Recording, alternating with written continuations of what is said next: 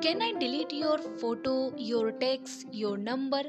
But how do I delete your face, your voice, or memories?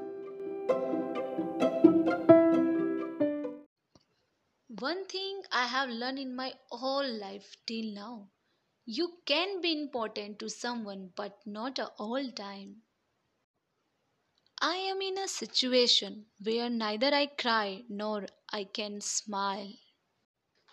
Accept your past without regards. Handle your present with confidence. Face your future without get any fear. हम भी दरिया हैं हमें अपना हुनर मालूम है जिस तरफ़ भी चल पड़ेंगे रास्ता हो जाएगा